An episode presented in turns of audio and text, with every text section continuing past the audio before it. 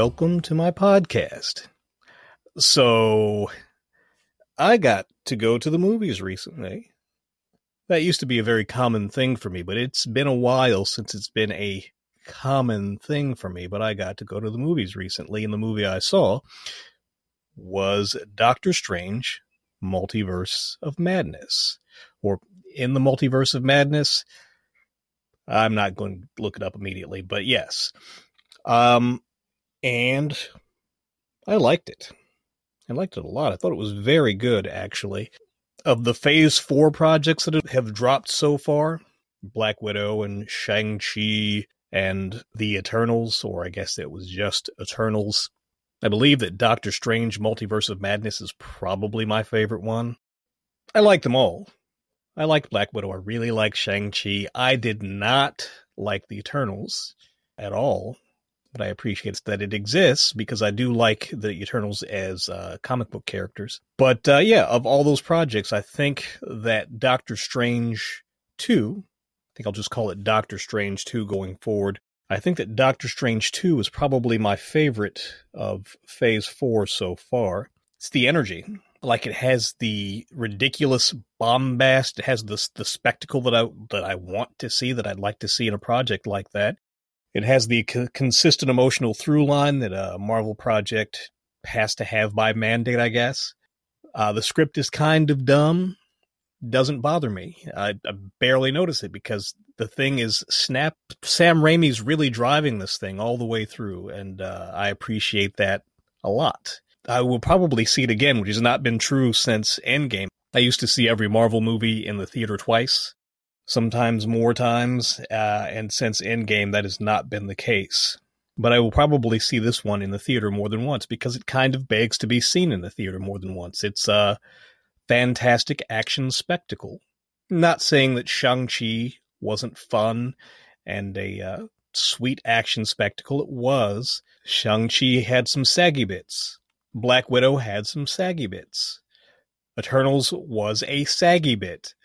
But Doctor Strange 2 does not have that problem. So even if some of the the script decisions kind of strain credulity, who cares? It's a good time. Yeah, I think it's really fun. Benedict Cumberbatch as as good as he's ever been as Doctor Strange. I like the fact that they play up that he is still an asshole. Like no matter what you think of him as the savior of the universe, his character is still kind of ego driven and still kind of a jerk, no matter what. I like that there's a through line for his relationship with Christine, which was never earned before, but it never there was never really time to focus on that as a thing before, except in the what if animation. But they established something and they carried that idea through in this movie, and I like that. Sam Raimi on a Marvel project directly, and I didn't know how I would feel about this. People wanted to see him because people are huge fans of Raimi as a uh, as as an auteur director. He has his fans from the Spider-Man movies, but also from his Evil Dead projects. I would say if you're a cinephile, then Evil Dead is probably more where you're coming from because it, it's the truest representation of of Sam Raimi's vision. He killed it. Like there's Raimi stuff in there that, that very specifically Raimi stuff that that people love that I don't I probably don't love quite as much. It feels superfluous. Some of his aesthetic decisions, some of his camera moves and, and camera tricks, even in a Doctor Strange movie where some of that stuff should feel more appropriate. But it gives energy to the movie. It keeps it moving. And like I said, that's the thing I appreciate most. The portrayal of Wanda as a villain I like that. I like that a lot because after WandaVision, I thought they were going to let her off the hook, and they did not let her off the hook. She did something villainous. And the implication in this movie, although it's never spoken out loud, is that Wanda's villainy carries through most of the multiverse. Basically, any universe in which she has a, she still has those children, she's still living her WandaVision life, which means that she still has an entire town as her captive or as her hostage. Because the WandaVision house that she's raising those children in, the WandaVision musical cues playing in the background, the fact that we don't see anybody else, we don't know what happened to Vision under those circumstances, but that's ideal life that she has. And we know that it's the WandaVision life because she's still Wanda. She's still the Wanda Maximoff we know. She still has her powers in these other universes. She's not just some regular American housewife. This is still the fabricated life that she created for herself. So she's villainous all the way through, with our Wanda, the Scarlet Witch, the 616 Wanda, being the greatest representation of that villainy, having absorbed the or taken hold of the power of the Scarlet Witch through the Darkhold. She's a master of chaos magic, more powerful than all of the other magical beings on Earth combined, seemingly. She becomes a true threat, a true threat in a very small story. Like, Wanda is a threat not only to our universe, but all universes. But the story that's being told about that threat is is smaller than you would expect. This is like a, an endgame, larger than endgame level threat, but it's just about a few people. It's about Wanda and Doctor Strange and America, the character America, not the country America. And then Wong, Wong gets a part in there too, with guest appearances by a really extraordinary cohort of cameos. We see Captain Carter. Awesome. Captain Carter makes an appearance. That's awesome. I'm a fan. I think Hayley Atwell is awesome. And she's quite the looker. She's quite fetching. And we see Monica Rambeau's mother having taken the role of Captain Marvel instead in another universe. I forget that actress's name, but I kind of wish that she'd gotten to do more, but I'm sure that she was just happy to be in there. She was awesome. John Krasinski, people are complaining that he didn't do much with Reed Richards, but there wasn't much given for him to do with Reed Richards. No, he doesn't really come off as the Reed Richards we know. And the Reed Richards we know is kind of like he's Batman. He's prepared for everything and he's smart enough that he knows almost everything that's going to happen. And this Reed kind of leads with his chin and gets effed up because of it. I'm a big fan of Anson Mount from Hell on Wheels, so I was glad to see him kind of, even if he didn't have any lines, which is appropriate because he was Black Bolt, reintroducing the character from the failed TV show that nobody watched. So that was kind of cool. I'm the biggest Marvel fan of all time. I did not see the Inhumans TV show. Uh, I heard it was bad. It looked bad in even still, so I did not see it, but I like Anson Mount, so I'm glad that he got to be in this movie. And yeah, good time. And of course, Patrick Stewart. Of course, Patrick Stewart. We knew he was going to be there because he was in the trailer, but seeing Patrick Stewart was wonderful, except for the fact that Patrick Stewart is really old. Like he's really old. Like he he can be done now. Like really, he doesn't have to do this anymore. And not that I'm not happy to see him in anything. Sir Patrick Stewart is he's great. And he's a significant a significant presence in my growth from youth to adulthood as a fan of media. Captain Picard is is my dude. Professor Xavier is also my dude to a lesser extent. Actually, the, the greatest representation of Professor Xavier is, of course, Logan, which is something that came out in my adulthood. Man, Patrick Stewart is good in that. But uh, yeah, it was great to see him, even if he got horribly, horribly murked. I, I don't think they represented his power well enough. Patrick Stewart's Professor Xavier is powerful. And the way he's gotten taken out a few times now belies how powerful he actually is. I don't like that so much. But you know what? The movie was just, it was zippy, kept it moving under those circumstances. Yeah, just let stuff happen and keep it moving. The newer or novel representations of what Strange can do with his power, very cool.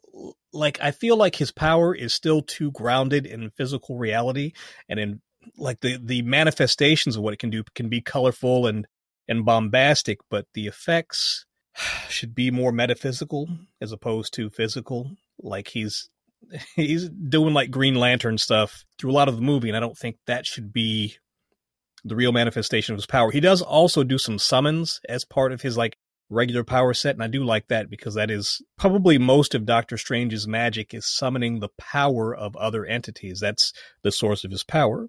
Like when he does a spell, he's summoning the power of a, a greater entity, the hoary hosts of Hoggoth and the rings of Ragandor or whatever.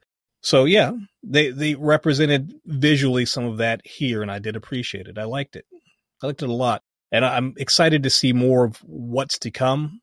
Like the way this movie ended with the appearance of Clea, who, if you are not familiar, Clea is a regular part of the Doctor Strange mythos. Uh, it's like his girlfriend for a lot of the mythos, but uh, somebody said the other day that, that they got married at some point, so maybe still Strange's wife. I'm not sure.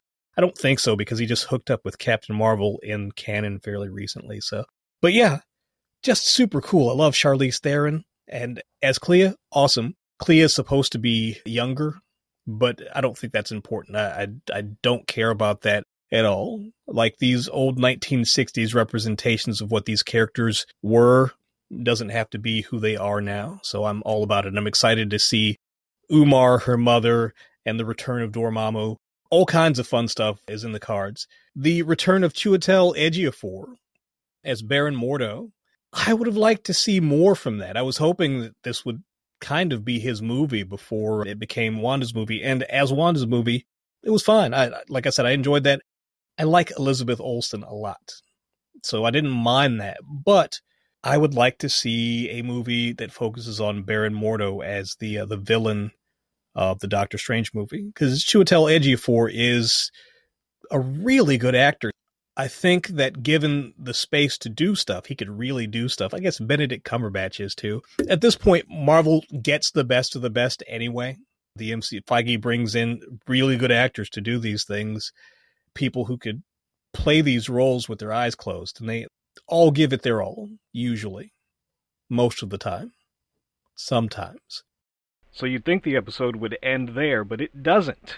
It doesn't because I was inspired by watching Doctor Strange and the Multiverse of Madness to look up other similar content, and so I watched 1992's Dr. Mordrid. What does Dr. Mordrid have to do with Doctor Strange, you say? Well, in the 80s, a producer named Charles Band had optioned the adaptation for Doctor Strange to the big screen. He let the option expire, but he already had a script, so instead of scrapping what work had been done, just changed the name and produced straight to video Dr. Mordrid. So I'd heard of this thing before. I remember seeing it in the video store, I believe, and I never I've never seen it. I had never seen it. It looked uh, ridiculous. And it is ridiculous. It is straight to video 1990s ridiculous it looks like it looks like Seinfeld. It doesn't actually look like Seinfeld, but like the character archetypes, the way the people are dressed, and the, the quality of the video, it's everything about it just screams 90s. Dr. Mordrid himself, who is the Doctor Strange character, is like 90s regular guy archetype. Like blandly handsome, but also kind of tiny and puffy tan chinos, and uh, just like regular dude. He's like a sitcom guest star on Seinfeld. And the villain is uh, Brian Thompson, who has a very recognizable face. He is most recognizable as the villain from all kinds of 80s and 90s stuff. He's like a blonde dude, but he's got like a big, villainy, monstrous face. Uh, he was in the original Terminator. Nope, just Street Punk there. He was he was in Star Trek. A, a bunch of Star Trek. I, I do recognize him from a lot of Star Trek, but I feel like his face is recognizable enough as a character actor that we probably know him from a bunch of stuff. Three Amigos, Cobra. Too much time with Brian Thompson. I, I guess I recognize him the most from uh, Co- Stallone's Cobra. He's a villain. he is the villain. Yeah, you don't have character actors like that anymore, where they focus on the uh, the the shortcomings of the actor to make them villainous. And other standout characters, Yvette Nipper or Nipar as the female lead is kind of a 90s archetype like she's competent but not competent enough to, to take care of herself. She needs the assistance of dr Mordrid, and she just uh she's got crispy uh crispy 90s perm. The other standout character is uh jay Acovone who is doing a robert davi impression but it's not really a robert davi impression. He's just he's one of the archetypes of that time like the um the tough New York Italian. In a very specific way, though. Kind of like Christopher Meloni, but of that period of time. And it's it's all ridiculous. It is such a fun time watching something that's bad that has sparks of brilliance, like there's a stop motion dinosaur skeleton battle at the end, where Dr. Mordrid and the villain, played by Brian Thompson, known as Kabal, animate these skeletons in like the Natural History Museum or whatever it is, and uh, yeah, a lot of fun. Like terrible, but also kind of inspired. Like I thought it would be boring because most superhero projects that are low budget from that period of time are kind of boring, but it's actually not boring. It moves decently for what it is. I would put it on the level of something like the Trial of the Incredible Hulk, but with titties, because it's a straight to video movie and not a TV show. But it's that same level of production, same quality all around. Like it doesn't have anybody that is as talented as Bill Bixby in in the entire cast, but it, it's surprisingly decent. I was shocked, and it, I had fun. It was a good time. Man, I am peaking hard there. I when I get excited, the audio peaks, and I can. I'm looking at the audio right now, and I can see that it's surprisingly decent. The '90s should be kind of proud of what they have going on there. So if you get a chance, uh, it's on Tubi. I saw it on Tubi. It's worth a look, and I think it's short. It's, I think it's under 90 minutes. Uh, Doctor Mordrid. If you'd like to talk to me about Doctor Strange 2 or anything else that's come down the pipeline, you can hit me up on Twitter at Janky Old Broke Hobo Spider Man at Jonathan Blade, and catch me on my other podcast, Smack My Pitch Up, where uh, myself and Mike the Hobbit Bickett are smacking around your favorite movies from the past and present and remaking them to please a modern day audience or ourselves or just our wildest flights of fancy. Good times. All right, kids, as always, thanks for listening.